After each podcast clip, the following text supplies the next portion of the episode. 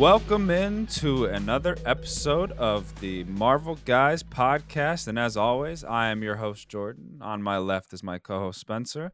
And you all have been invited to our Spider Man extravaganza review, recap, everything you want to call it, and more. This is a spoiler review. If you have not seen Spider Man No Way Home, please find the nearest exit and go check out the movie. It is a great experience, but we are here to talk to those that have seen it and want to discuss everything that did happen. It was a lot of fun, and we uh, we just saw it last night, so we are fresh off of the excitement and ready to go all in on this. So, if you are still with us, I hope by now you are somebody who has seen the episode or the the movie and is now joining us for this awesome review episode. Wow, Yeah, we made it. we made it. It was it was incredible. Oh my gosh. Yeah. This uh last chance for people who don't want to be spoiled. But um yeah, this was uh, we talked about this a little bit, but uh, this to me was like the best Marvel movie I, I think I may have ever seen. Um at least it's really it's it's up there. At least it just depends on the weather the day that I'm picking, I guess, on what my favorite Marvel movie is, but it's it's definitely in the conversation for like top three, top two movies that they've ever done. So, uh, yeah, this this was awesome. It was such a good movie going experience. Uh, it was right up there with Endgame as far as like payoff and emotion, Mm. uh, excitement, pain, story. It, there was just so much going for it. And it was really a culmination of three separate series of Spider Man. And it gave not a ton of energy towards anything else uh, in Marvel. You know, it, it was really Spider Man centered and everything we grew up watching with Tobey Maguire and Andrew Garfield and ultimately Tom Holland really peaked and hit its cres- crescendo in this movie, giving us the sequel that we never got to the original Spider-Man um, that we all, you know, kind of wanted at different points in time. Mm. We never got a Spider-Man 4, even though it was all but confirmed for Tobey Maguire. And, you know, the Amazing Spider-Man kind of got shut down uh, before it could get its legs off the ground. And we got redeeming qualities in this movie for both of those series. And we got, you know, moments that brought us back to emotional times within those movies. But we did get a wonderful story centered around Tom Holland's Spider Man Yeah. his Peter Parker. And it was able to be something where even if you weren't a Spider Man fan coming into it and you hadn't seen the previous movies, you could follow along. There was a story to be told. It made sense and you know, you could be there. But if you really wanted the full experience of this one, it was about a lot of payoffs that we've seen in the previous movies. Yeah. And like we talked about with Tom Holland, like on the preview, we, we needed to see a lot from him. And I don't know how you're feeling about it, but I feel like we got everything that we really wanted from this. And now we're leading in the direction with this Tom Holland Spider Man really being uh way better. Like way better. Because we, we talked about this in the preview that the first two Spider Man movies weren't really that great as far as Spider Man movies go. Because they don't really center around him. It's they're extensions of Tony Stark's storyline, in my opinion. Uh, but this movie was, yeah, it was definitely centered around the Tom Holland Spider Man. You get payoffs with the other characters, but it's ultimately still his movie, and it's his story, and it's him fighting these battles, and that is exactly what we wanted to see. Like, yes, we got the team up stuff, but it wasn't like overwhelming, you know, like that Tobey or Andrew was supremely better. Yeah, they had more screen time than Doctor Strange, which is what we wanted. Um, so yeah, man, this was fantastic, absolutely fantastic. There was just so much that went right with this thing. Yeah, Um, we got so many, so many payoffs that we could have never imagined we would have gotten a few years ago. Um, I mean, I you know I went into the movie basically 80 75 80% knowing Tobey and Andrew are going to be in it but my my brain said it'll be a hat nod or a tip of the cap I should say and a nod to them as you know cameos and and Peter Parker's in their own right and that would be it but they they had their own stories and they were heavily involved in this movie which was awesome I mean Yeah. you couldn't have imagined that um, a, a while back. So we we got three different Spider-Man movies within one film, and that's just cool. First of all, that's just Yeah. fun, exciting. We got the Peter Parker, Tom Holland facing the most adversity he's ever had to face before by far and dealing with it quite well. And he showed his strength in this movie more so than we've ever seen before. yeah, He showed that there is some darkness within him that can fester. And, you know, he, he went after Green Goblin with a viciousness we've never seen out of his character. Uh, he took a beating from many people, but mostly uh, Green Goblin and, and Norman Osborn that we, we haven't seen before. And so we saw it from both angles. And he lost his, you know, Aunt May. And we got the moment that basically, you know, we didn't get the uncle story mm-hmm. but we did get the aunt story.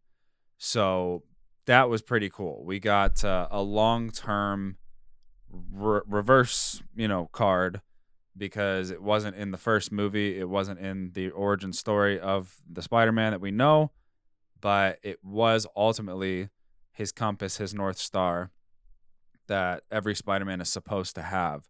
And now moving forward, we're going to get a Spider Man who knows who he is, knows why he's doing what he's doing, and is Spider Man approved. You know? Yeah, yeah, absolutely. Um, and man, like those scenes, I, I said this in the preview as well that like what really hurts about those two movies and is that you you know that Tom Holland is capable of giving you exactly the kind of story that you want from a Spider-Man character.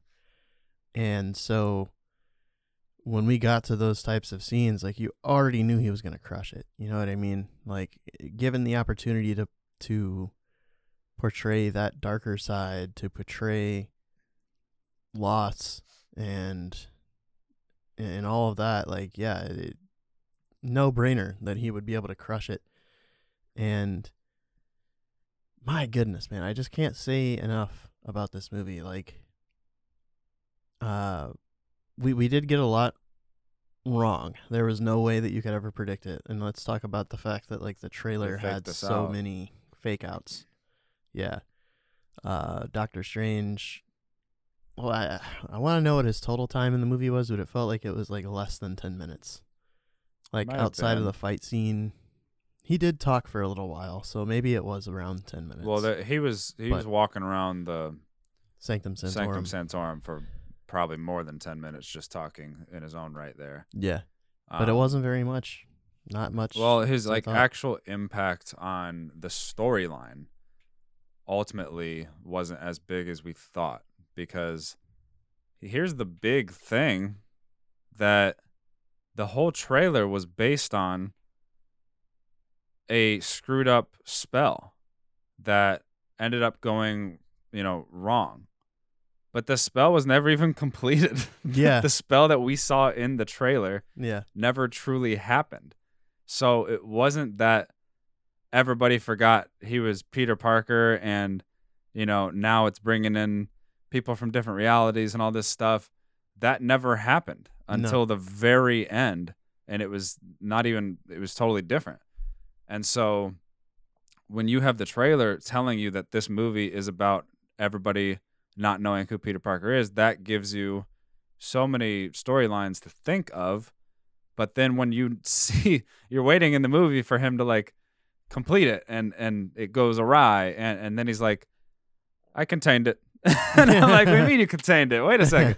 Where's everybody else gonna come from? But apparently it was like fixing a leaky faucet, but there's still a drip, you know, like like he fixed it, but it's still in the ways that it was um, not contained. There was a tiny little leak where it was like, oh, it's not that everybody will forget that he's Spider-Man and everything. It's that anybody who knows who he is Spider-Man or, or who knows Spider-Man um, is Peter Parker will just kind of randomly show up in the series. And so it, it was uh, from the jump, they're like, oh, you don't know anything about this movie. Yeah. You might exactly. have thought you did, Yeah. but you don't. And so that was great. I loved that. Me too. That was the same thing the Endgame did to us. I mean, they so often in Marvel, they just throw you into a trailer and they go, have fun with six to nine months figuring this one out. In the first scene or two, five years later. And you're like, wait a second, what are you talking about five years later? And yeah. you get to Spider Man. It's like, well, that would have been a disaster had I not contained it, you know. And it's like, what is going on around here? So yeah. the the general idea still played out how we thought it would, um, but the actual specific storyline was just like snipped immediately, and we got a little bit of a different battle between Doctor Strange and Spider Man that we ever thought, which created fantastic um, scenes. Oh my gosh, those were. Yeah, any scene that has Doctor Strange fighting anybody is immediately like an S tier, God tier scene in the MCU. I I could fight anybody about this every day, because Doctor Strange. Doctor Strange scenes are just phenomenal, Visually absolutely stunning. incredible. Yeah, Can we, can we get a round of applause for Tom Holland's Peter Parker Spider Man winning a one on one with Doctor Strange? right and using could have seen that coming using math to do it. What a in the mirror dimension? in the mirror dimension. It was Wow, incredible. good for Wow. him. And he was dodging every hit while being in the astral plane. Like this yeah, was a very very strong Spider Man. yeah, yeah. Uh, and I mean, let's talk about a few other things here that we get in this movie. Like really early on, you get like this idea that Doctor Strange isn't even the Sorcerer Supreme anymore. It's now Wong because Big for five years he was blipped. In that amount of time, Wong becomes sense. the yeah Sorcerer Supreme, and so there's that. And then uh, probably the biggest one. Uh, you said it made me almost do a cartwheel over the guy in front of us, but uh, uh, we get Matt Murdock. Like within forgot. the first There's so much going on in this movie. Within the first Oh like 15 minutes of the movie. I, I He's the lawyer. He's, he's the lawyer. Uh and you get a really cool scene with the brick being thrown through the window and Right. he just catches it. And none of them know he has powers or anything. none of them know. Of He- he they catches just- his brick. Yeah, they just know him as a lawyer and Pete's like, "How did you do that?" Right. Like But they also Man. like react in the way that a superhero would react. Like, oh, huh.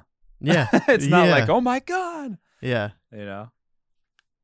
Man, so what a- What a reveal. I mean, I had the sense that this was coming, but yeah. It made all the sense in the world that this would be the one to, to Yeah. show it. because he you knew that he would need a lawyer. And you called this one. Yeah, you you knew that he would need a lawyer at, at some point going forward.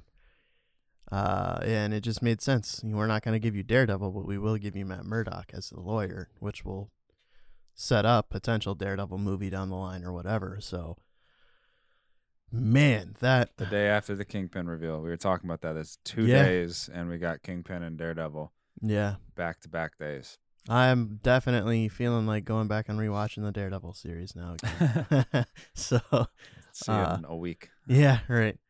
Uh, but man, what what a reveal! I I could not be like more happy with with that. Like even if we didn't get Tom like uh Andrew Garfield and Tobey Maguire, my goodness, that reveal in itself was big enough for me to like really move things forward.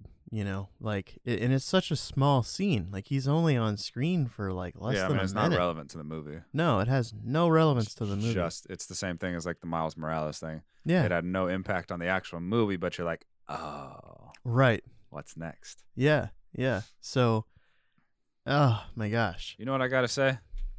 Justice for Wong. He got so much hate for dipping out on the Avengers to go back to the Sanctum Sanctorum. But that man was carrying for five years as the Sorcerer Supreme, defending the universe Yeah, and all of time. And they thought he just wanted to go back and eat cheese, you know, in his in his office. dude. I'm gonna lay this on you too, for for for Wong and and why people should not be sleeping on this. I mean, think about this for a second, right? Like Dormammu is a being. Thanos wipes out half of all of beings, right? So there's no way of telling if Dormammu was snapped out of existence. Yeah. Imagine in a world in which Doctor Strange is now blipped, the guy who made the pact with Dormammu, who is blipped. Now Wong has to defend everything for five years. Imagine if Dormammu wasn't blipped. Dormammu was probably not blipped because it wasn't half of all the universe. It was half of every Yeah, planet. yeah, And Dormammu in his own way is like his own planet, you know? Yeah. Like so he's the So one he's- of one.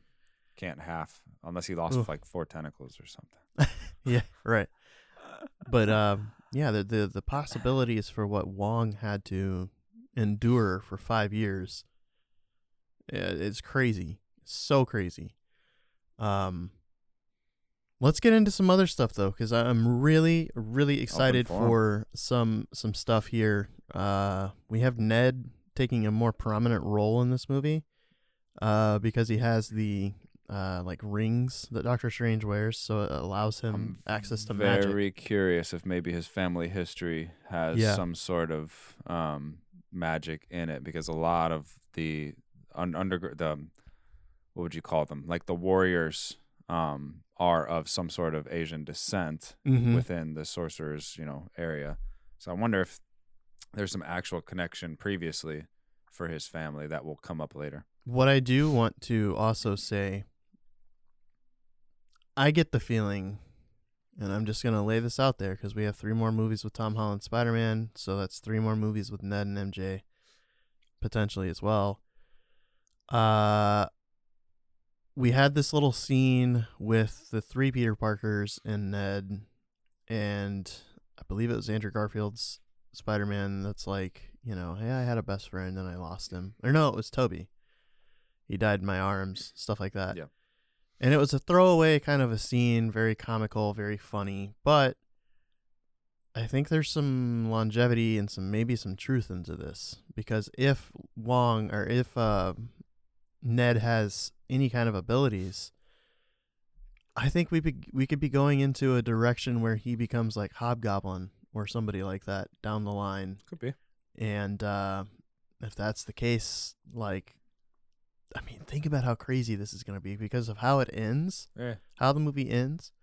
He could take Oh. an interest in MJ and that would be the start of a Yeah. long journey. Yeah, I mean, there's a possibility now where Ned and MJ are in a relationship, and like we talked about this last night for just a small little bit, but like there's also a possibility now that we get a Gwen Stacy character in this next trilogy that maybe has a love interest in Peter Parker, but Peter Parker still is obsessed with MJ, and because he's the only one that remembers this now, so The biggest threat to this Spider-Man franchise is the relationship between Tom Holland and Zendaya, in yes, my opinion. yes, Because if they break up, that makes things really awkward on set, and I don't know how much longer they would keep her around. yeah, I just it's it's hard to imagine, and I don't know. You know, maybe they'll get married, but what are the chances? right, So that makes me a little bit nervous. yeah, it does Um, actually. I don't know. We'll see. But it it definitely I think it helps with the the scenes because um, Kirsten never looked like absolutely in love with Tobey and Emma. I don't know. I never Yeah. felt the the love between them, but it was a long time coming for uh, Tom and Zendaya's characters to truly like show the vulnerability and the love for each other and Mm. this movie finally again kind of gives us that moment more than we've gotten in the past. Yeah, for sure. So that was cool. Uh, their acceptance of not being able to remember each other was pretty nice. And it just man, when when Peter is not able to be recognized by anybody, his like stoicness, I guess, about the whole thing is really interesting because he's not telling anybody anything. He just kind of wants his anonymity.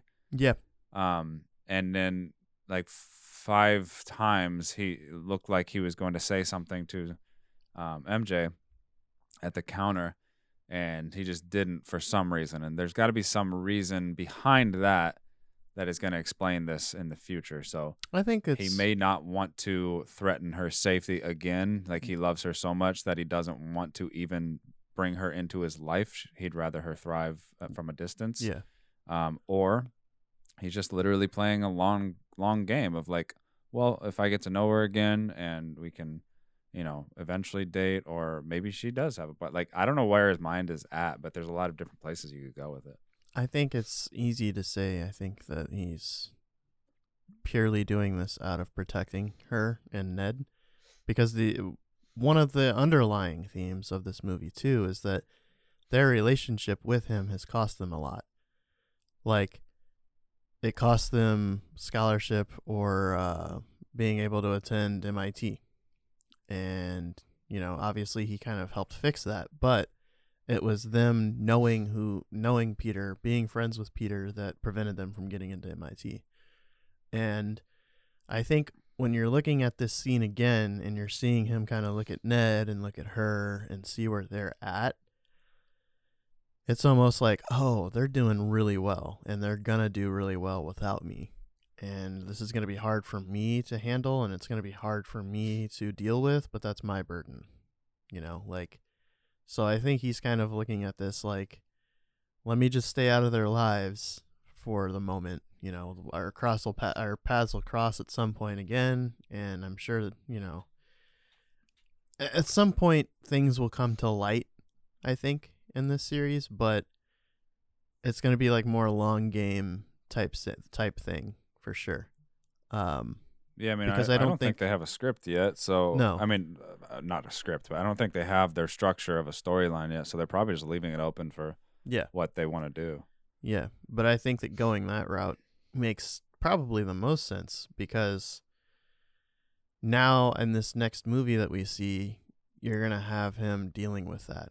Like dealing with him still having memories and flashbacks with MJ and Ned and wanting to do things with Ned, who's his best friend, but he doesn't have that anymore. Um It gives them free reign to do anything they want. yeah, it really does. And so we're gonna have a a very interesting next trilogy. Uh, and it's kind of like this this like new Tom Holland Spider Man that we're gonna see. Like it's a very new thing for him, definitely, because it's like now he truly is alone. Like he doesn't have May, he doesn't have Happy, he doesn't have anything, any kind of alliance with anyone. Uh, and let's get to this real quick too, because this was a question I think that you had leaving the theater. Um, and I think it's definitely been answered the more I think about it. Uh, we get the scene where like uh, Happy doesn't even know who he is, Mm-hmm. And the placement of the next scene is crucial to answering your question because your question I think was like, how is anybody gonna know Spider-Man at all? Well, my question is, he fought with the Avengers. Yeah. So if he just like shows up in his Spider-Man outfit, like that's are they just gonna be like, "What's up, Spider-Man?" Yeah, Like, do they remember fighting alongside Spider-Man, or do they just completely yeah. misremember everything about Tom Holland's Peter Parker? Like, No, I don't know. I think that this was actually answered because the very next scene is J. Jonah Jameson talking about Spider Man, whereas the entire movie has been talking about how Peter Parker Spider Man, but this time he's still talking about the menace known as Spider Man. So, Spider Man is still known. Oh, well, Spider-Man yeah. is still known as an Avenger. Spider-Man is still known as everything that he's done. It's just that there's no Peter Parker that's attached to it. So like, yeah, Yeah. if he shows up to with the Avengers, they're gonna know who he is. They're just not gonna know that he's Peter Parker. okay, they're not but gonna know that part of it. yeah. See, that doesn't answer anything for me because my question is really who do they think they fought with? Like, what is in their brain for? Nothing. Yeah, It's that just a guy. Mean anything It's just it's just Spider-Man. Like it's not. that's way deeper than what they've addressed so far though because it's like if they don't like they know everybody they fight with they would think something's weird if they can't remember who they fought with like that's it just goes a lot deeper than anything they answered within this film um, which is their choice to address in the future but to me it just doesn't compute for like okay falcon is aware he fought hand in hand with a guy he liked to talk to that was Spider-Man but doesn't know his name but does he know Yeah. his face? Does he know like I'm just I'm so deep in in thinking of something that they're not even thinking about right now but in the future will be addressed in different ways. I think it just depends on the director that takes over the screenwriters for how exactly they want to address it I- so that's I where my head's at because I get that they know it's it's Spider-Man but not Peter Parker. Yeah. but the the idea of like no human has a, a memory that works the way that they're trying to present that you know? Like if somebody if you hang out with somebody and then they put a mask on if you forget that they're that person do you forget the memories of being with a person? Like you know what i'm saying? Like the the levels of memory loss i'm trying to figure out where it's at It's uh they've already kind of dealt with this too with Captain Marvel and the Eternals as far as like memories are concerned. So like and when you're dealing with magic, you're also dealing with stuff that we can't comprehend. So like we there's no real magic. You know what I mean? So like with them, they can they have freedom to do it with with this whatever they want to Yeah. do no doubt but it's my understanding that basically what you're going to have is the Avengers are going to have a basically like kind of like a face without a name type situation. They're not going to really probably think about it too much deeper than that because they're just going to see him as a vigilante. They're just going to see him as a guy that helps. They don't really need to know his true identity. They just know that he's a good guy and a good fighter. And that's it. And I think that's kind of where they're going to leave off with it for the moment because I think that at some point obviously I think at some point his identity will resurface to certain people. Um there's also, you know, we we we've been talking about this a little bit too, you know, with people like Val, people like Nick Fury that seem to know way more than they should. Yeah.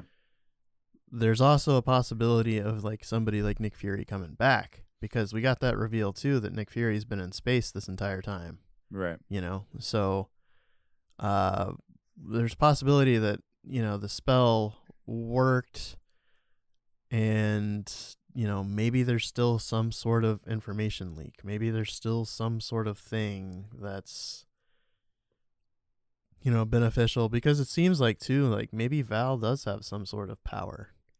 You know, like Like she an intuition you mean yeah, like she knows way more than she should know.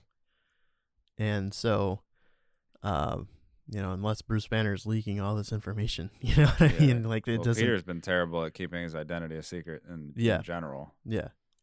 So yeah, there's there's a lot going on, but I for me seeing that J Jonah Sam- J Jonah Jameson scene really kind of helped kind of piece that together for me. Like I was like kind of just like, "Oh, okay. So like they know that it's Spider-Man. They don't know who Peter Parker is because let's face it, there's like what, maybe two people from the Avengers team that actually knew that Spider-Man was Peter Parker to begin with like the you had Doctor Strange and Iron Man, Well, they were all a at few the others. funeral. and so well that too, uh, but it wouldn't have been. You can't automatically assume that he's just gonna go around telling everybody he's Spider Man either, because it's kind of like his Well, funeral. they're gonna know who's at the funeral. Yeah, but he, was could just be like, "Oh, I'm Peter," you know, whatever. Yeah. It's it's kind of like a weird conversation to have too. Like well, at it's just, Iron Man's funeral, it's like, oh, who's this guy? It's like, oh, I'm Peter. You know, whatever. Yeah. that's, that's about it. just the whole thing. is- It's But- kind of irrelevant right now because the Avengers are not They're not a thing. active. Yeah. So, Yeah, but to, the reason that the J. Jonah Jameson means absolutely nothing to me is because he's never met Spider Man. He's he's not actively involved with Spider Man. So Mhm.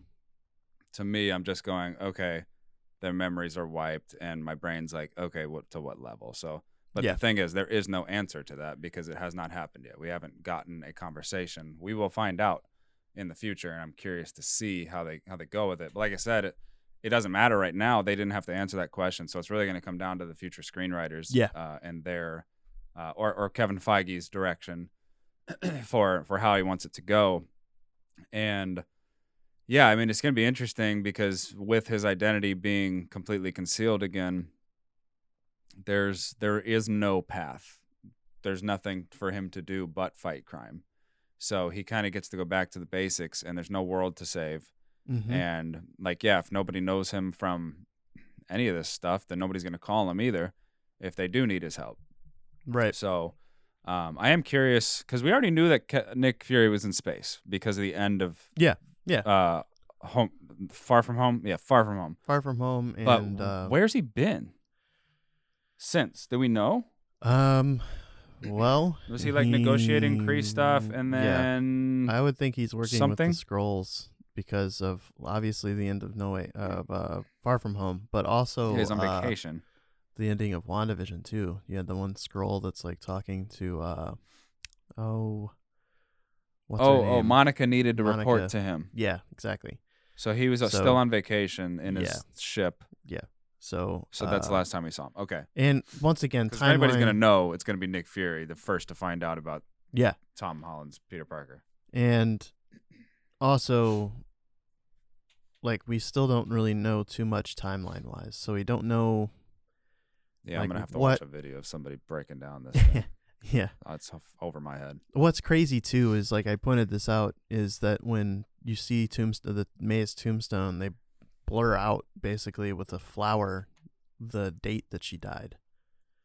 So it literally says like 19 whatever to 20 blank because there's a flower that's blocking that date. So it's going to be interesting to see how everything is synced up. I think a lot of people think that the uh WandaVision and Loki timeline like that intersects, you know, with Kang and um you know, Wanda becoming the Scarlet Witch. A lot of people think that that's synced up, but it, it could not be because there could be some other stuff going on that we're not aware of yet. I don't think they've really addressed this at all. Well, the Kang thing is also a possibility that it is not within time. Too. Yeah. like there is no. Yeah, there's no real Time. knowing. You know, it does sync up really well, but you I know, think all no, this latest stuff is just happening basically in the same fall. Yeah, I think that's the best way to think of it as as of now until we're proven wrong. yeah, Um, and then we do have a, an updated timeline involving WandaVision and like we knew that this is going to be kind of a three part thing, but at the end of Spider Man, we see Doctor Strange go to Wanda in a cabin. So Yeah. obviously it's shortly post, or not, maybe not shortly, but post WandaVision that she's out in the wilderness. So right. we have specific parts of the MCU with quite obvious transitions, and then the rest of it's like kind of pieceable together because then you have Wong in Shang Chi, Mm-hmm. and people think maybe the Shang Chi thing was somewhat similar to like when Wong exited um, in Spider Man or something like that. So Yeah.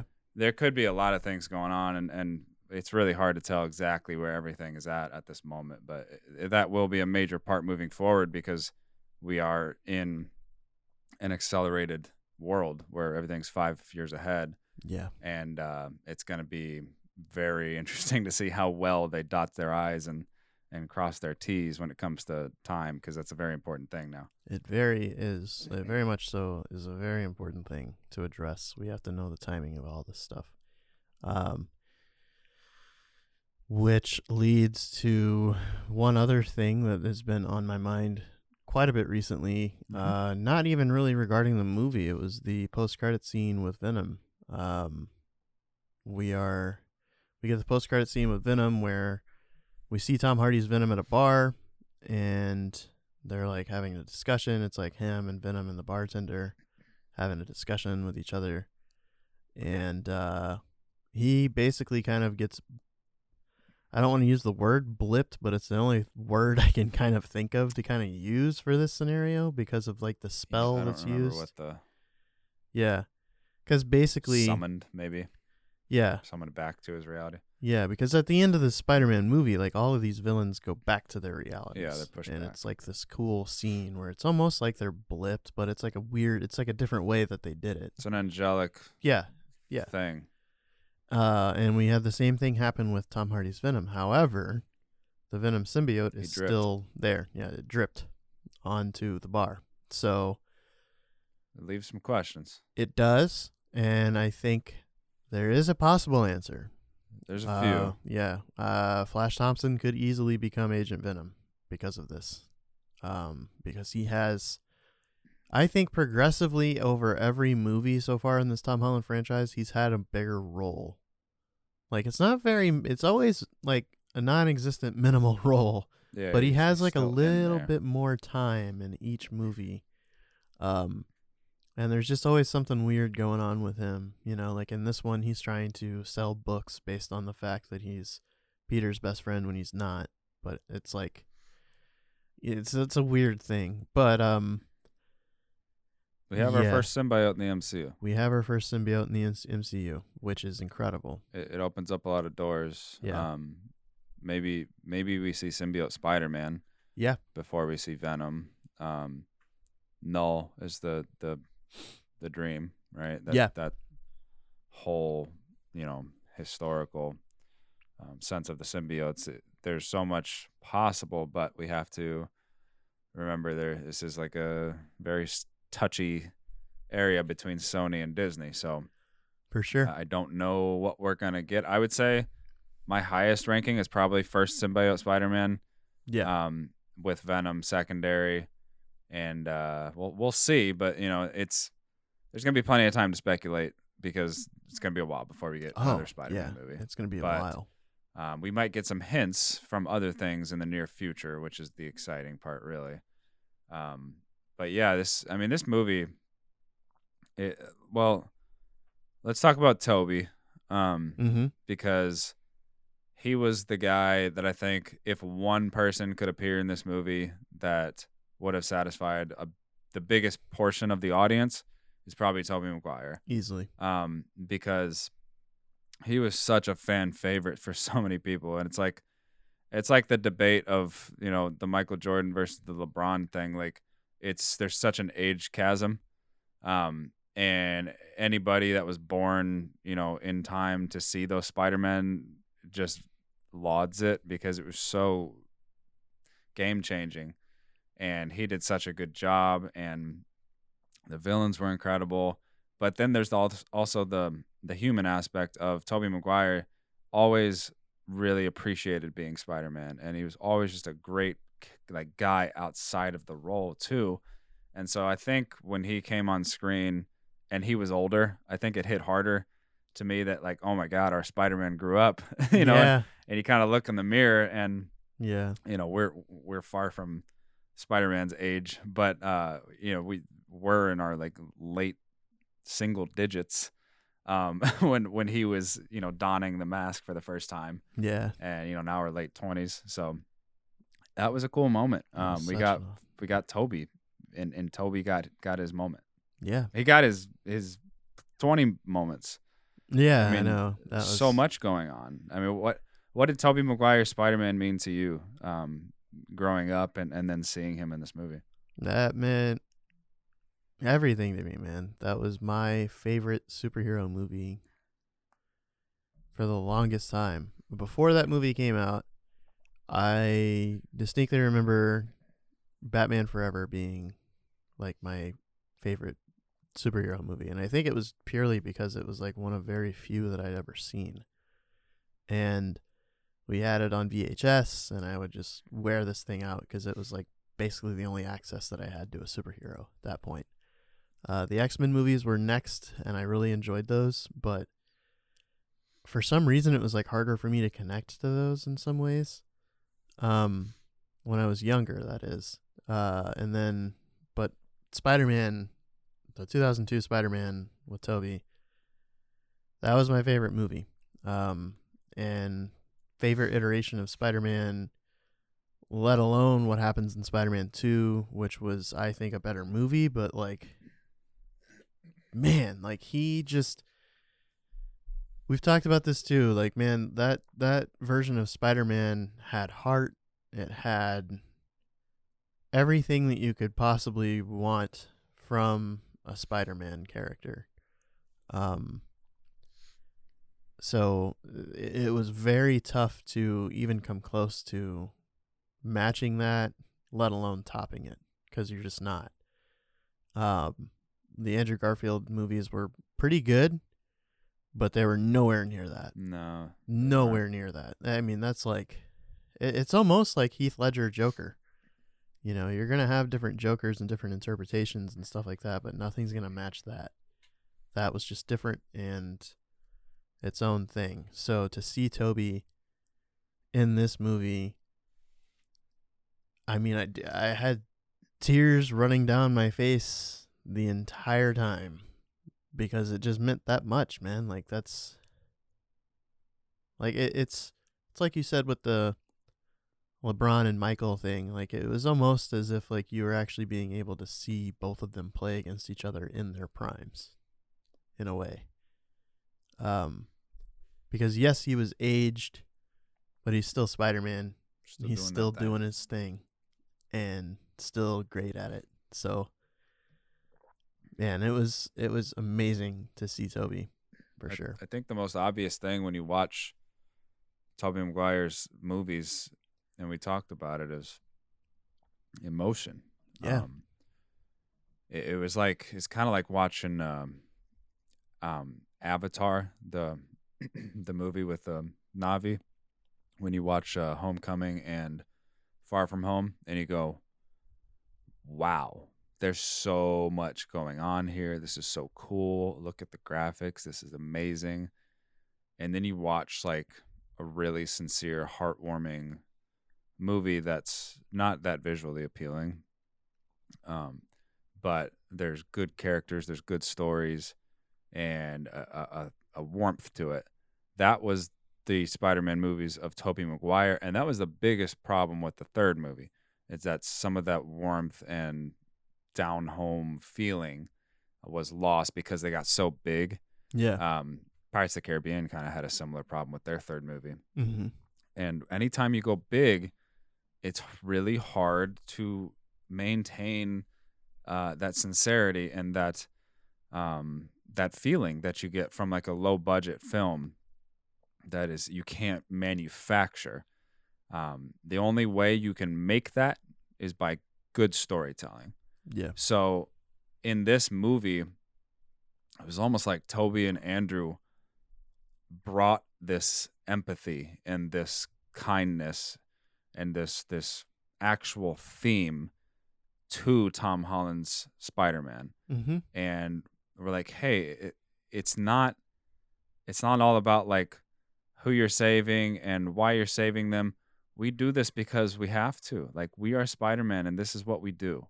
You know, we go through loss and and and Tom is convinced that he's the only guy in the world that's going through um, you know, loss and grief. And they're like we've lost more than you and look yeah. at us. We continue to fight. Um we we we've been there and done that and we understand how you feel.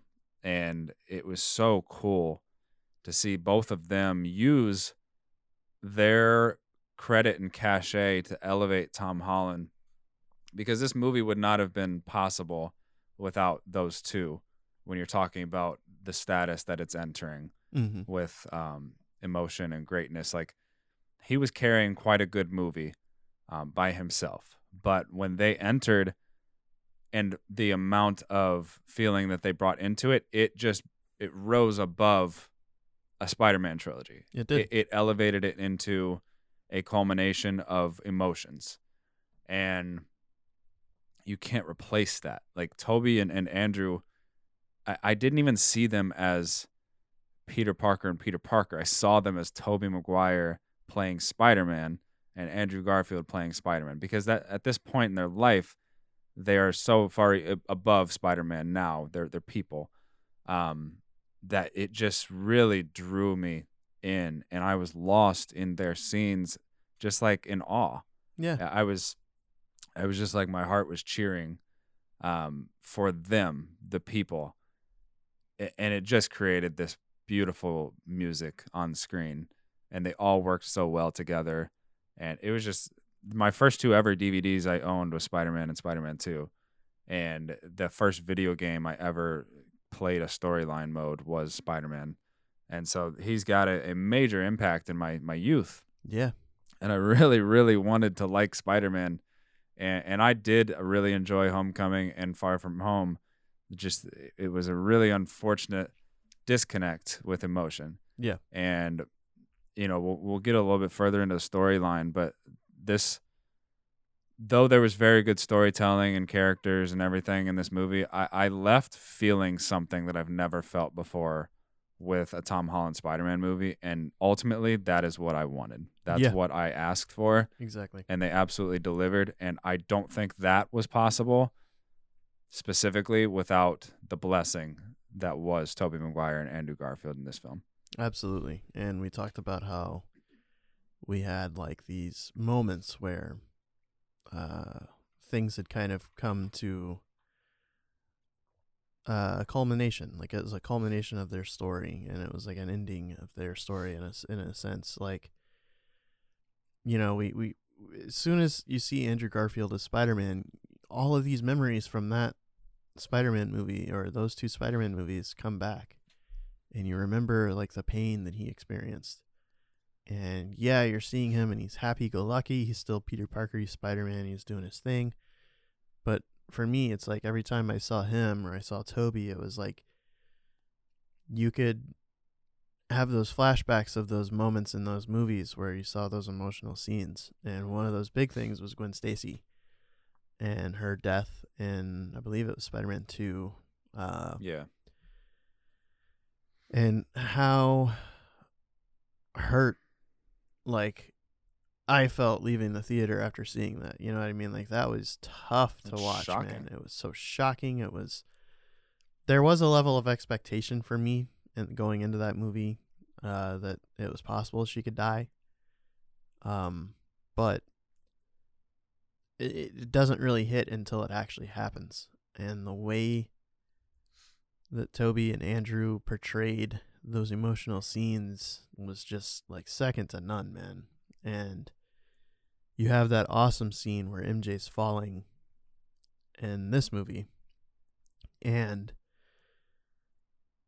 uh goblin yeah, Goblin, but you also had like uh Tom Holland Spider-Man not able to save MJ. And so uh you had Andrew Garfield Spider-Man come in and he doesn't shoot the webs. Like he, it's like he learned from his previous experiences and he got to save MJ and you could just see the emotion on his face like when his feet hit the ground with her in his arms and she's okay.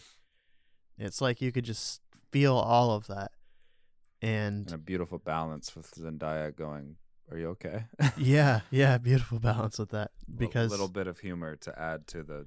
We don't want you to sob in your seat. We want you yeah, to yeah, feel. You know? yeah, because in all honesty, he couldn't. He none of them had to say a word for you to get that message. You know what I mean? He could have just landed on his feet, yeah. teared up, saw that she was okay, put her down on her feet. That could have been the end of the scene, and you would have felt enough in that moment to know how big that was. But man, they did such a good job because it's like they didn't have to do all of this. They could have just brought in Tobey and Andrew and they could have just helped him accomplish this mission, but it was so much bigger than just you know, how can we help these villains? How can we cure these villains and then get and save the day basically by sending them all back to their universes? It like man, like it's just the culmination of all of their movies in these few moments. It was beautifully done. It finished seven storylines. Seven storylines. That's incredible. Yeah. No, it's, Like- it's crazy. Yeah, man. That's why I'm saying, dude, I, I truly think that this is this is going to be regarded as probably the best Marvel movie we've seen. Maybe for a little bit. Like I know that Endgame is up there and that's tough to beat, but like when you take into account like there was no expectation of this, I don't think.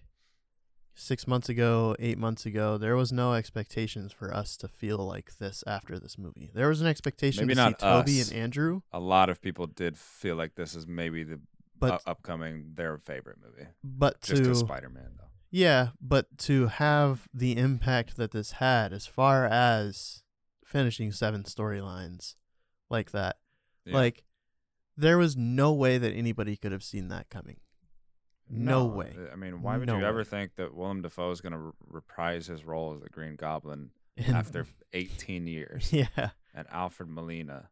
I yeah, mean, th- this was a pipe dream. yeah, It, it was every little kid's dream that they just said, "I'll, I'll back that." yeah. you know, we can do that. I got Yeah. the money. Um, and to have, you know what? It also goes to show, like, shout out to um Sam Raimi and I don't know who created Amazing Amazing Spider-Man, Spider-Man, I don't either. but it, it's just it's like they all wanted to come back. Yeah, Now, yes, there's a big payday, obviously, but you're talking about really well off actors. They didn't need this. Mm-mm. So for them all to say, I would love to do this, you know, let's let's keep it going. Um, let's pay off. Let's give the fans one last ride. That's amazing. That's really cool. yeah, And for Tobey and Andrew to put their egos aside a little bit because they were not the stars of this show. Um, they were here to elevate Tom, and they happily did it. You know, and so for them to kind of just go, let's let's give them let's give them one one moment, you know, one movie, and we're gonna set up the next generation of of Spider-Man fans to remember there there's a previous, and and Tom Tom's good, you know, embrace Tom. He he's got this yeah, and that's really cool. Like again, a lot of people regard um, Tobey as the best Spider-Man. He he could have just sat back in his recliner and said, "Yep," and had no interest in, in helping out Yeah. Tom. But yeah, um, Tom needed a little bit of a pick me up because of the previous two movies and a little bit of a lack of emotion. And and then when they they they picked him up, he jumped. Like Oh, Tom yeah. was incredible in this movie. His emotion, the the special effects people were fantastic when he got his his body exploded about four different times. Um, his facial expressions were great. His uh, I I talked about in the preview about how it's so much comedy in these Spider-Man movies, and this one was very serious. And the only jokes that were really being thrown out were often uh, amongst the the Spider-Men, which is very much supposed to be a comedic scene when you have three Spider-Men in a room. yeah, It's hilarious. yeah, Um, but when when Tom was faced with real consequences, he buckled down. Yeah. Absolutely. He fought back. Um, and he he lost his his aunt, his aunt, his whatever, however you say it. But he he felt loss within his immediate family because of him for the first time. And it has forever changed his trajectory. And I think for the absolute best. Um, I can't wait to see it because even in Tony's death, he left him uh, a shield. yeah, And so that and you know, it's one thing for a mentor to die. It's another thing for your your only family you have to be lost. right, So, hat tip to everybody involved here. And Tom, well done. This is what we wanted to see, and it's not just Tom; it's the writers and you know everybody that goes into this. The music was great. Um, a lot of cool stuff happened in this movie. And I think to your point, this is only going to get better because one thing to really take into account here when you're wrapping up this movie because everybody doesn't know Peter Parker or Spider-Man all of that stuff that was given to him that shield that Tony Stark created for Peter Parker much like the shield that was going up on the Statue of Liberty is fallen it's no longer there like in the end of this movie you see Tom Holland, Peter Parker, actually creating his own suit. And he has a new suit at the end of this movie In a cheap apartment. in a cheap apartment. Like he is like at the lowest we've seen him, but at the same time, it's actually like at the highest too because of his experiences and like eh, it, man, like the where this next trilogy can go is just insane. Like this this next trilogy easily could be the best Spider-Man trilogy we've ever had. Easily without doubt, without a doubt. Um and it's because of everything set up in this one movie. It's incredible, man. Like man, I, I Well, and one thing I said right after is that no villains were used that we Yeah. haven't already seen. Yeah. Which is beautiful because Spider-Man has such a huge um, you know, selection. And they they have all of their their guys left. Everybody waiting on deck is just you know, they want their next um their next uh, shot at him. And so now the sky's the limit. And he's he gets to be Spider-Man now. And now every Spider-Man movie we see moving forward, we have this wave of emotion from the previous ones that solidify him now. Like we don't need to see the origin now. This this was his origin. It, Mhm. it was a different origin, but it was his origin, and it works. It works, and it's emotional. It makes sense. And now we know why he does this thing. We know what his motivation is. Um, we know he's a seasoned vet at this moment. He's ready to lead. He show he he has leadership skills, even among his own Spider-Men. Um, he's elevating others around him, and now when he's broken down into nothing, how do you respond? And that's our next journey with him. Don't know where that takes us, but I'm fascinated to see. And I mean, how many people said it's not going to get better than Endgame? You know, that's that's it, yeah. right? And they got shut down immediately. I mean, this. right away. yeah. and that's why I also say like, be careful, Yeah. because this movie was great, but in two to three years, we might have three or four that were better than it in just that time Oh, period. dude, like, Thor could. Be, I don't know, Yeah. you know, and I'm not saying it's going to. No. Yeah. Um, but that's that.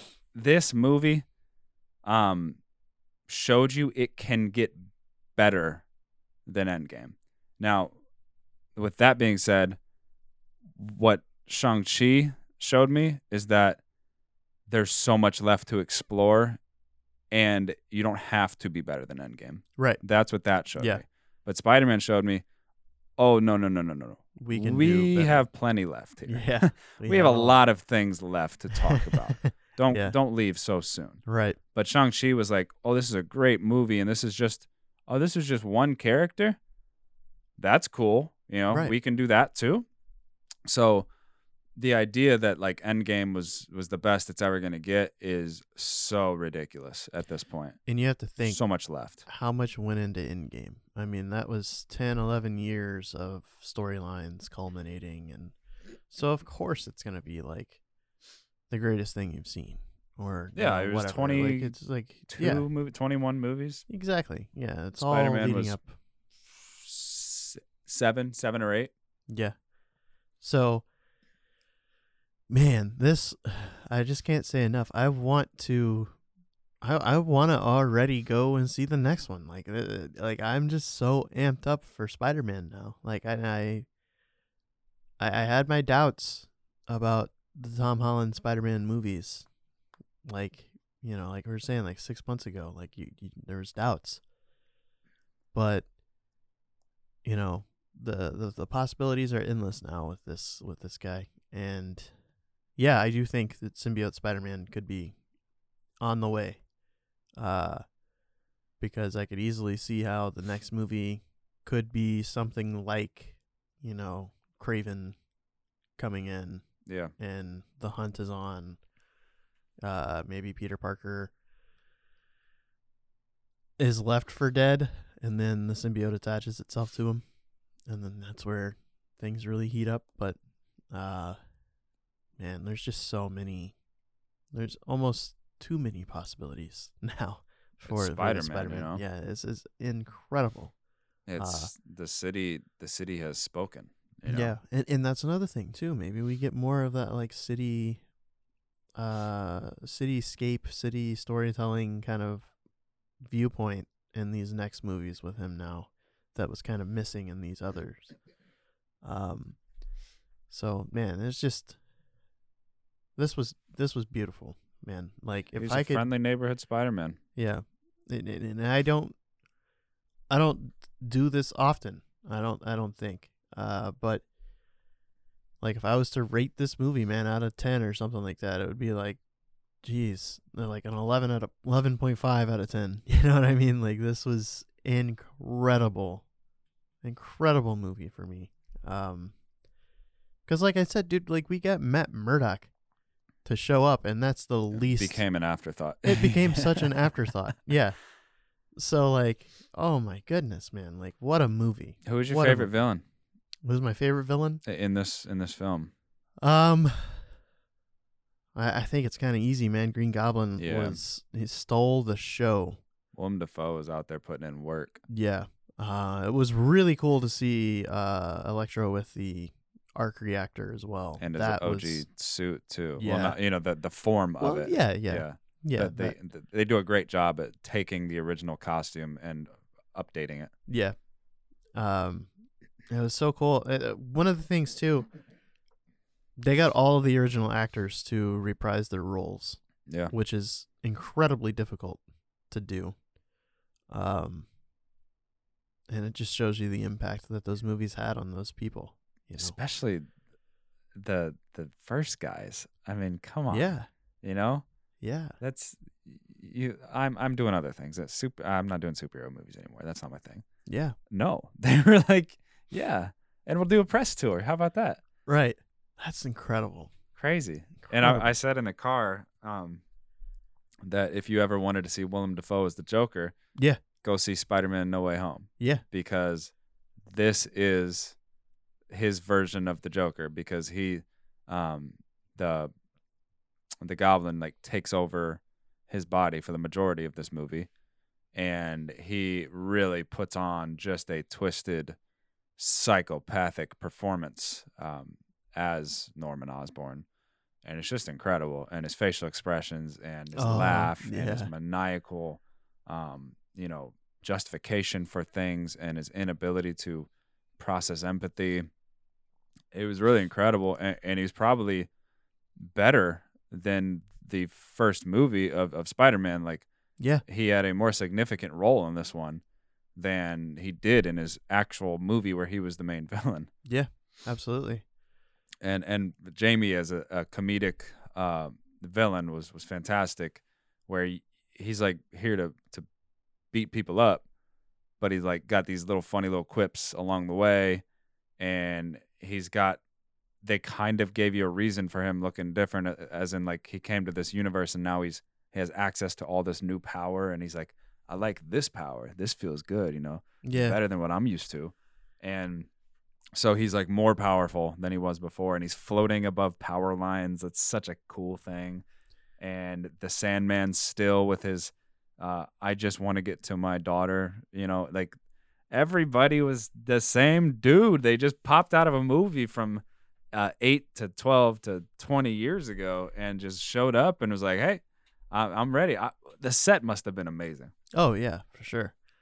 Um, and what I think they did a really good job of too in portraying, because most of the scenes where they're fighting the villains, it's a subset of the villains, and the Green Goblin is kind of on his own. And I think that they do that intentionally because it's like this other story that's going on within the villains. Like they're not all on the same page. No, and that's why they lost. Well, yeah, but like more than that, because most of the villains have this like me against the world mentality. like the world did them wrong, the world mistreated them, and and all this other stuff. But with the Green Goblin, it's very much like this revenge, hatefulness that's not expressed by any other villain. Like not even anywhere close. Because yeah, like you said, like the Electro character is like, oh, this power is insane compared to what I'm used Yeah, to. he just wants And to keep his power. Yeah, I just want to maintain this power because yeah, the world did me wrong. world treated me wrong. Like you have those really cool conversations with him in Sandman where they're talking about that. How the world treated them wrong. And um that was their motivating factor. Uh but for the Green Goblin, it's like he's lost it so much that all his motivating factor is pure hate, pure hate, pure evil.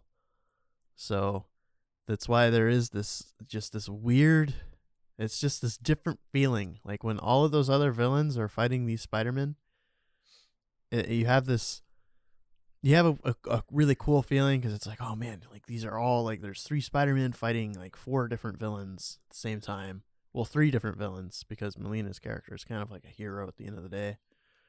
But you have all this stuff going on and then it's like green goblin enters and it's like the entire mood changes once he once he enters. And uh and i think that that's expressed in a very unique way. I, I loved this the way that they did that.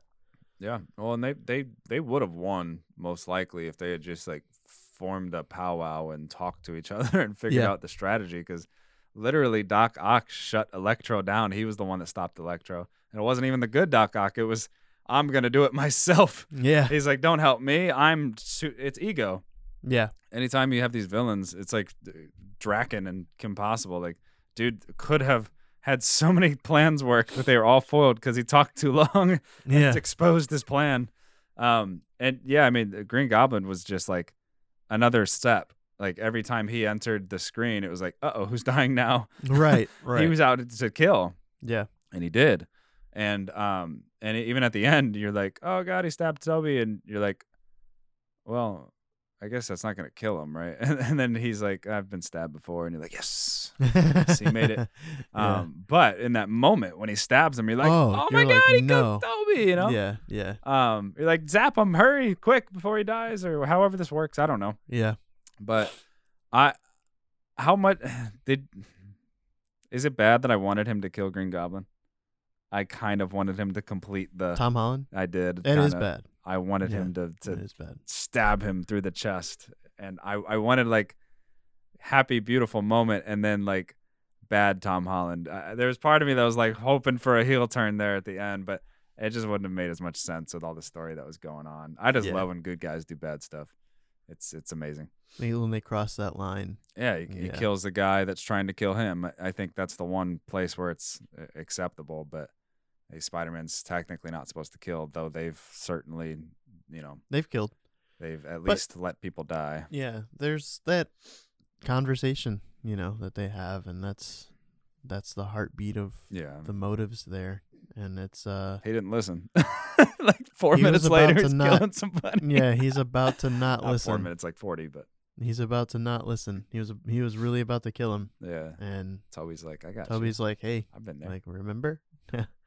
just staring into his eyes. Yeah. And there's this beautiful moment where he's looking at him, and Tom's like, okay, and then and you just hear Yeah. that knife go through, and you're like, oh my god, Tobey. But it's also like so cool because it's like this like uh this expression of like all of these villains aren't necessarily evil. Even Green Goblin. no, Green because Goblin Norman literally went to his aunt for help. Yeah, like Norman went to the aunt for help. Like Norman isn't just a bad guy. He just, you know, if you've watched the first movie, you know, like he just he was desperate and it cost him Yeah. his true self. His funds were taken away, and he he Yeah. had to do it himself, and didn't work out, and it created this Doctor Jekyll and Mister Hyde thing. Yeah. So it's it's also really sad, you know, cuz it's like you get that really cool scene where like they inject him with that serum and he's like, What have I done? You know? And that's just wow. It just adds a whole other layer to everything that's going on, you know, and you get those moments where the villains are subdued and they're like, Oh my gosh, like it's almost like they're like, Man, thank you from for like relieving this weight off my shoulders. you Right. know? It's so cool. I loved the uh so I one thing I was kind of right about was the like the prisons of Doctor Strange using that box to capture the the villains. Um and I love getting more and more into Doctor Strange lore because there's so much cool stuff that he has access to. Yeah. And this like dungeon that he has where he can trap people and um it, very interesting that it wasn't necessarily that well it wasn't at all that Doctor Strange was like the villain of this movie which sometimes in some trailer scenes it looked a little weird um he was just like an odd Doctor Strange like he's changed Yeah, he he's changed a different. little bit. He's a little different. He's a little more relaxed. He's a little more. Well, he's uh, not the Sorcerer Supreme. I suppose that goes a long way. He doesn't have to way. worry about protecting the world all the time. right. He's in a hoodie. yeah, and he just wants to do what he can to save people that he can. You know, like he's not tied down to something anymore. Uh, he's uh, got insane abilities, but like, yeah, he's not being held in a high regard, um, or like held accountable in in that way. Uh, so this was a different Doctor Strange, and yeah, it was really cool to see him in those moments. And I think what what's really sad about this entire thing is that Doctor Strange is not going to know Peter either. Yeah. And because right at the end of that movie, you actually had like this real emotional scene with the two of them where Doctor Strange is just like man, this kid's really he's done everything he's gone above and beyond any expectation in helping these villains and he's willing to sacrifice literally everything now yeah, just for the greater good and he didn't even want to let him do it.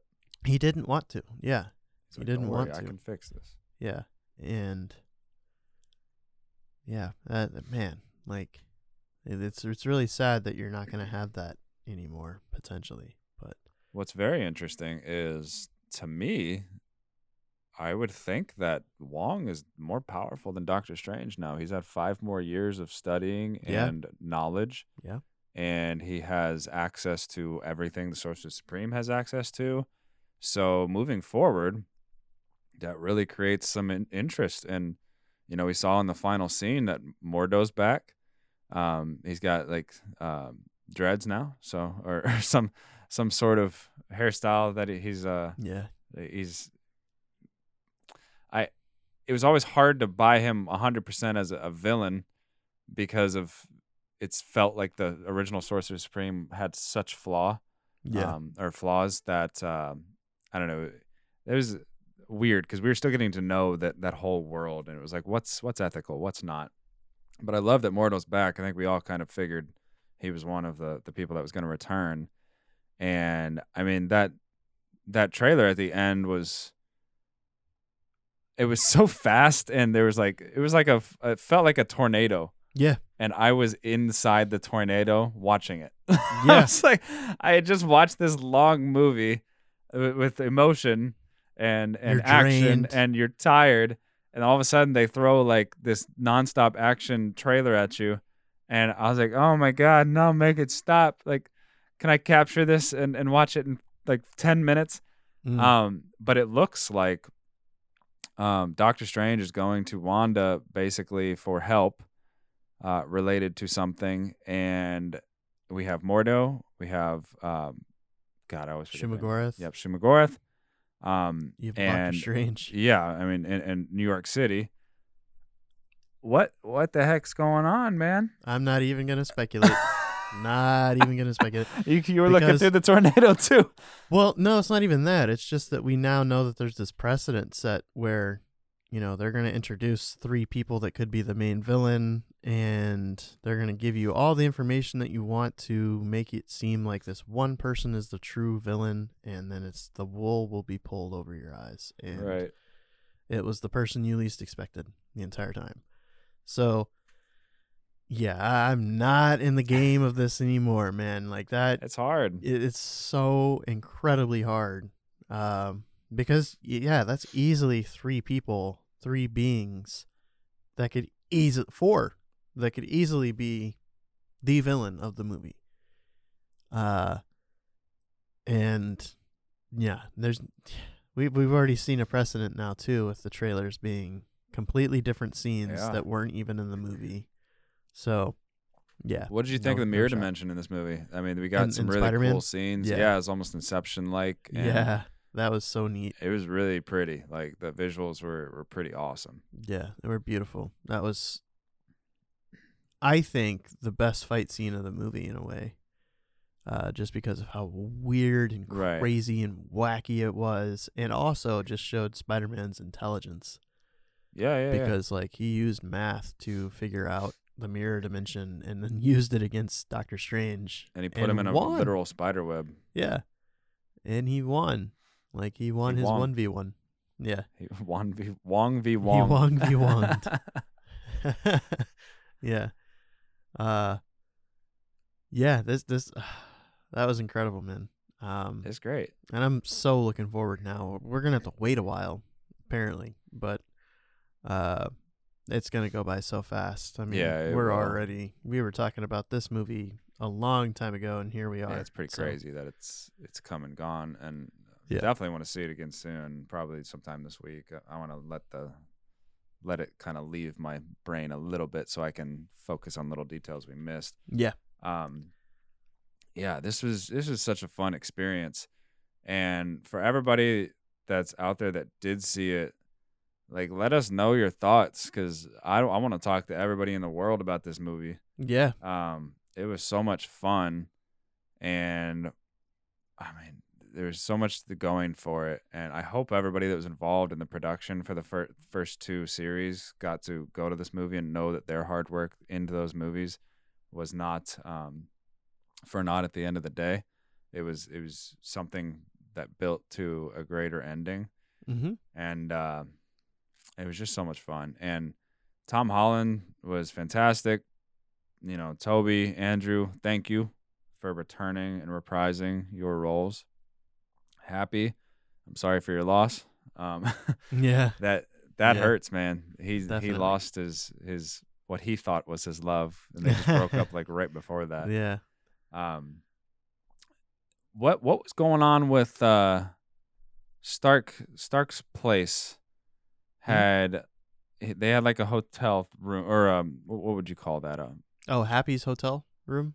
well, when they were at like Stark Foundation or whatever, what what is that place that they were like hiding once they they left the apartment and they went over to wherever it was? Yeah, that was just Happy's hideout, basically. Like he Didn't had it say like. Stark Technologies though at the, The place that they went to? The little container did that turned into that. I thought the whole building thing, was Stark. I, I didn't see Stark on the building, Huh. but I also wasn't really paying attention to that. Well, it zoomed so- out for at a. It had a sign in front. It like zoomed out, and then there's like this super high tech looking building. It's possible, Um, easily. I I'm mean- not sure. I these things we we have to confirm. I mean, we 'cause- saw this one yeah, time. one You know what I mean? Um, and then it had the the Stark Tech built into the room because of the old That boy one, that was uh, the robot. yeah, Um, so I and- was thinking it was their like place of work or whatever. right. We got Um, Dummy in this, yeah. which was awesome. Yeah, Small role, Small- nonetheless. small. role. How great though was the like I called it the dinner party, but like having all the villains over in this this room where it's all these really bad people and they're stuck in this this room with with Peter trying to synthesize things to to fix their ills. Well, that was so cool It's so funny. Tom was basically playing the doctor, Yeah, right? and uh, it was so cool that he fixed Doc Ock. Yeah. and that was too. pretty much the premise of everything because he was no longer a villain at that point because he had control of everything and that was the whole idea of the Doc Ock character was that he was only a villain because that inhibitor chip was broken. Yeah. So he wanted to change the world for the better. yeah, and he got that too. He got that idea too because I mean, let's face it, man. He was he was a hero turned into a villain, and Turned back into a hero. turned back into a hero. So And was it was all going well until Green Goblin took over Norman's body and started talking Electro out of wanting to be a part of this. And that was kind of the beginning of the end storyline. yeah, Um, Norman, Norman, Norman, Storm and Norman. Storm and Norman. Yeah, he he really was the true centerpiece villain of this movie and i mean when when that bomb went off in in peter's face and may was just below him and that was an emotional scene um it, it felt it felt like may was not going to survive that blast because Yeah. that was way too close i mean it almost took out peter you could see his face looking a little tony starkish there yeah, um, and then she got up, and I'm like, how strong is this woman? Like, she just took a bomb like three feet from her face and is like moving around, and it looks okay. And boy, she didn't make it. I mean, she was she was moving around, and and, and Peter did not.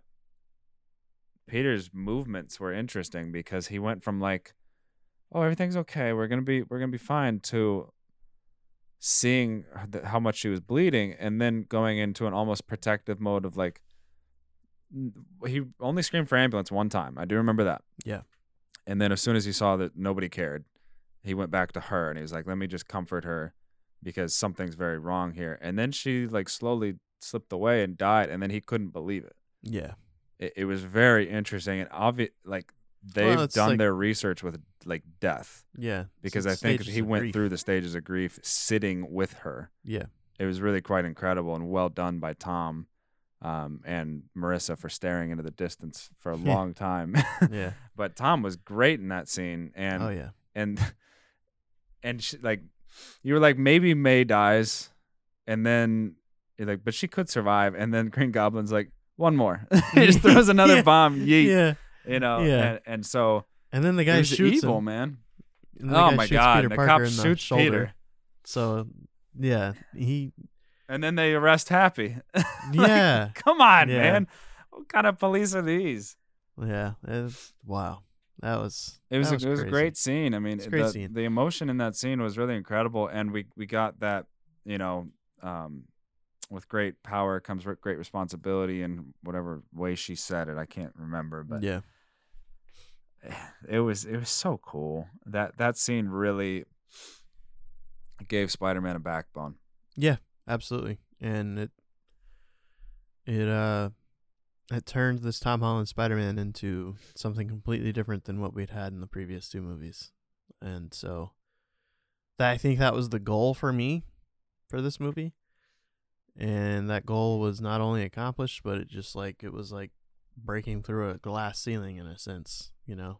Uh, so yeah, this was it was just phenomenal, phenomenal movie. What, what was your favorite part? Um, if you could narrow it down to to that, Ooh. Let's really see. sparked you. Uh, there's a few that would be in that category. It's kind of hard to choose at the moment, but Uh, it's there's I no would- final answers here, but something, something the fans can maybe obviously, you know, Matt Murdock. Matt Murdock kind of set the tone because it was so early in the movie that he comes in that it's like, oh, okay, we're gonna get a good movie here. You know, like this is gonna be really, really, really, really good. Uh, as soon as uh Ned opens the portal and that Spider-Man turns around, as soon as I saw the eyes, I knew exactly who that was. So I was like freaking out in that moment. Uh, so that would that would be probably number two, and then just uh. Tobey's entrance as well. Those were those were great, and the scenes where they were working together. Those were awesome scenes, like in the lab, and uh,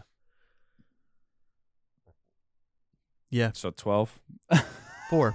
uh, and I I would add a fifth You actually. scenes about three different times too. I would add a fifth in there. The um, the one at the end where you see that Peter's made his own suit. I had one, one come to mind where, I mean, everybody knows this, but when he just starts teeing off on the Green Goblin, I mean, Yeah, he's good. got him back down and he's in finishing mode, like Mike Tyson punch out. yeah. He- we've never ever, I don't even think we've seen him punch anybody, like yet. You know, he's like Yeah. gotten in these little martial art combat fights, but he was like boom, boom, boom, and I was like, whoa, Spider Man, like yeah, I know. That that's crazy. What are you doing? I just I loved seeing that because now forever, it, it- we will know that he's capable of some crazy stuff, and he's not doing it for a reason. He like he was basically saying, "Hey, stop messing with me. You know, I'm gonna I'm gonna get you." And now we know he he's got it within him. Um, funniest moment. Funniest moment was the web shooter thing for me. When uh, Yeah, Peter asks, does- like, does it does it come come, out of? Yeah. d- can it come out of other places other than your wrists? and that was funny. Mine is definitely Peter. And they all point at each all other. three were like, we got yep, we got the Spider-Man meme of pointing at each other. It- there's no way they could have like recreated it absolutely perfectly with the masks on and everything. It just wouldn't make sense the storyline, but they fit in a everybody looks up and points at each other with the Peter and Mhm. so it was it was fantastic. Um saddest moment of the movie for you. Mm. Uh, I'm gonna go the not typical one. I would say the saddest moment of the movie is actually him realizing that everybody's now forgotten who he is and not being able to have those conversations with Ned and MJ. Okay. The only point of the movie that I like even came close to tearing up was when he was talking on the rooftops with this other Spider-Man. So that would have to be the one just based on physical reaction for me. I was like, "Whoa, they're they've been through a lot, man." And then there was also a little bit of joy in the like it was really emotional, you know, all this stuff going on. Um but that was that was an interesting uh scene and and with an honorable mention to the moment that he catches MJ. Um, Yeah, that's a good one. I was one. like, oh God, memories. Yeah. Um, happiest moment of the movie. Happiest moment of the movie. Um, And no, I'm not talking about happy. happy. yeah, I would say the happiest moment of the movie would for me would be uh, just seeing Tobey and Andrew. That's that's it. Like once they came through their portals, once we had that, that was it. That was to me that was the happiest moment. I think for me, it was uh, the three of them in, in the lab talking about science. Yeah, That that's was a good one. That's Um, fun. Just kind of, uh, yeah, it, it was just uh, very interesting. Um, biggest wow for the future moment. Symbiote. Oh, not Daredevil. Yeah, symbiote. Interesting. Um, uh, Daredevil obvious, but Sure. yeah, symbiote. Yeah, I like that. I like that a lot. Um, Because here's the thing. Some people might take that as Tom Hardy's Venom is now no more in the MCU, but that's not always the case. Like they can actually yeah, I mean, bring him possible. in at any point. Um I think this just sets up other stuff. Like it sets up symbiote Spider-Man or or, or whatever. Um if he does any kind of research into this or what have you or maybe we have some sort of origin story in Thor with Knull. Like there's a lot of stuff that could that could happen here. So I think mine was probably towards the end when I realized how just one little thing going wrong with Doctor Strange can bring in every single person who's ever known Spider-Man into that unit from the sky. yeah. Um, so for me, the wow is anytime Doctor Strange is involved, look out because he could change things at a drop of a dime, and you don't know what's actually going to be changed. Mhm. But uh, it it just like it didn't actually affect anything. But I'm like, what? What is that dude like capable of? I was a little bit scared. Um, Yeah. yeah, that was that was an interesting uh His- moment because I was just like, are they coming in here? Like, yeah. What are we about to get? Is there a third act that I don't know about? his uh his his power is hitherto undreamt of. There Right, whatever that means. Um, Yeah. Uh, Yeah. And then best villain, we've both said Green, Green Goblin. Yeah, for sure. For sure. Um, biggest nostalgia moment um, of the Spider-Man.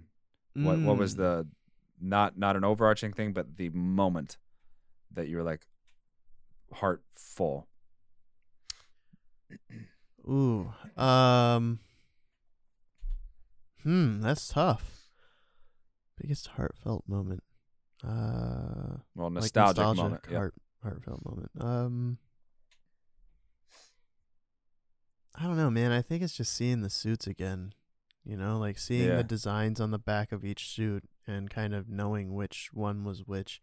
Because you'd think that it would be kind of hard, but it's not. Their suits are so drastically different from each other. Yeah, yeah, yeah. Um, so yeah, just just seeing those like different insignias on their suits and stuff like that. That was Right. that was it for me. I mean, I was thinking the Gwen Stacy uh, MJ moment. However, Yeah. when they all landed on the tower together at the exact same time, Yeah. It was was like, good. whoa, that's Yeah. so cool. It was just, it was this flooding of emotion. Um, yeah, it really took my breath away. Um, I would love to get into the um, Multiverse of Madness trailer in a in an episode in the near future Mm. and we can start talking more about what we think about that stuff. But I just really want to get your your final thoughts on this experience. Um, I won't even call it a movie. This this whole experience that is these video games and movies and years of having posters on walls and Yeah. real life actors and Yeah.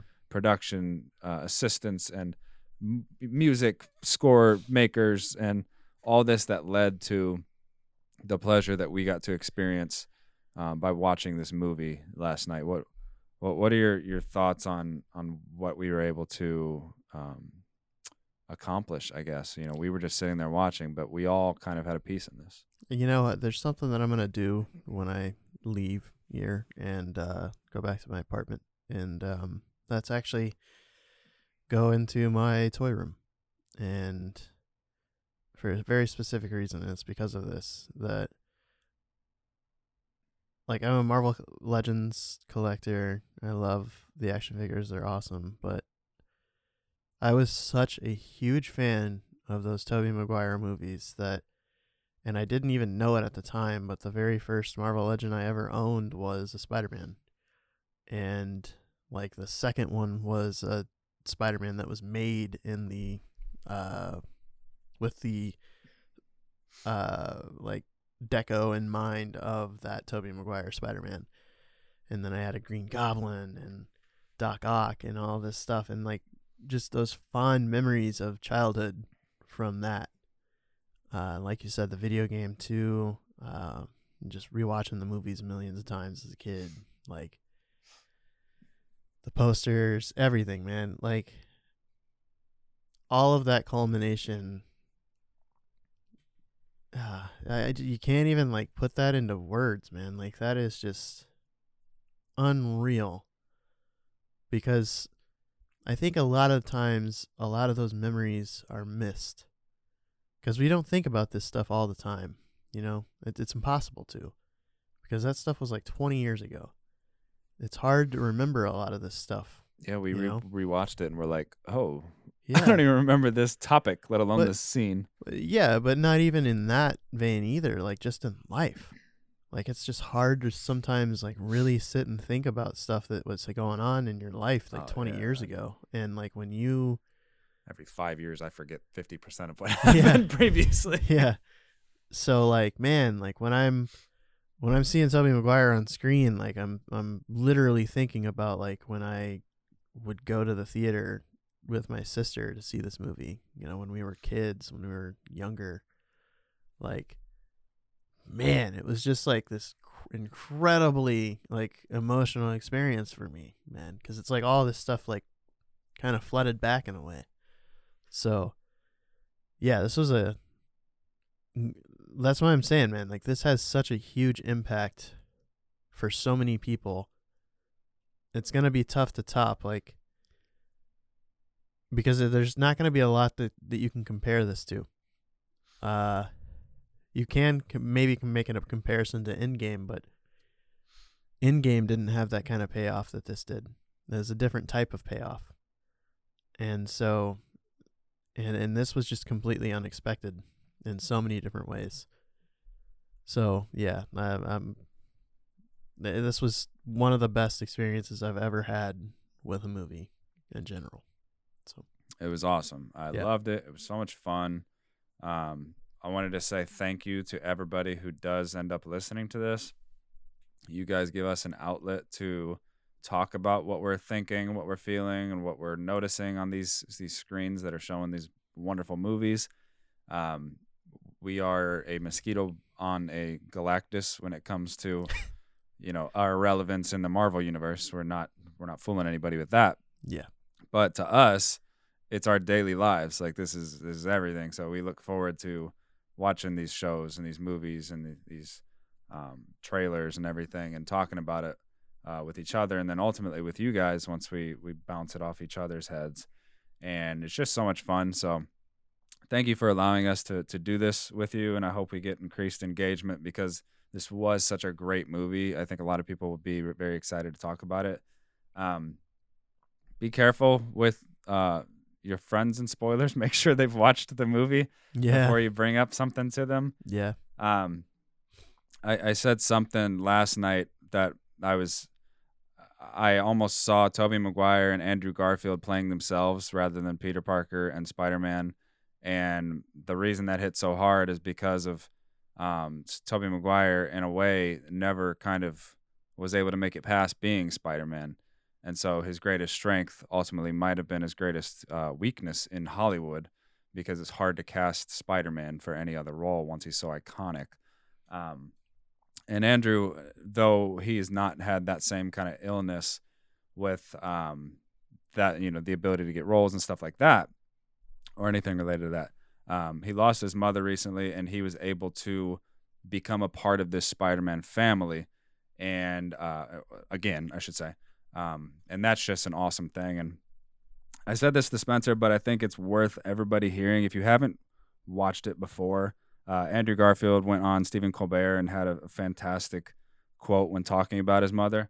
And uh, I think this is a, a line that a lot of people will appreciate and can can take uh, solace in if you ever have lost somebody that you, you truly love. And uh, when when asked about how difficult it is and the problems that he was going through, he said, "quote This is all the unexpressed love, the grief that will remain with us until we pass, because we never get enough time with each other." So, at the end of the day, why we do this this show is to connect with you guys and to connect with the Marvel universe.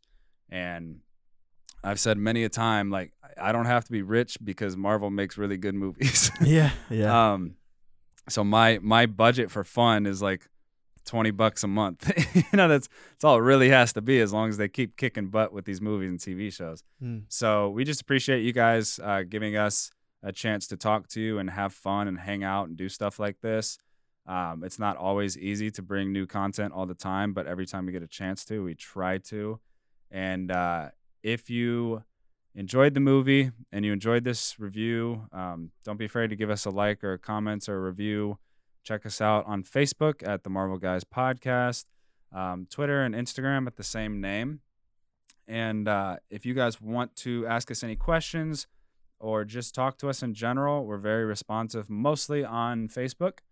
And we have, you know, sometimes discussion posts. And if you guys interact with our actual posting of the uh, episode, then that is the easiest way to kind of get a conversation rolling for that time. So uh, thank you again for joining us, and we will see you next time very soon. Peace.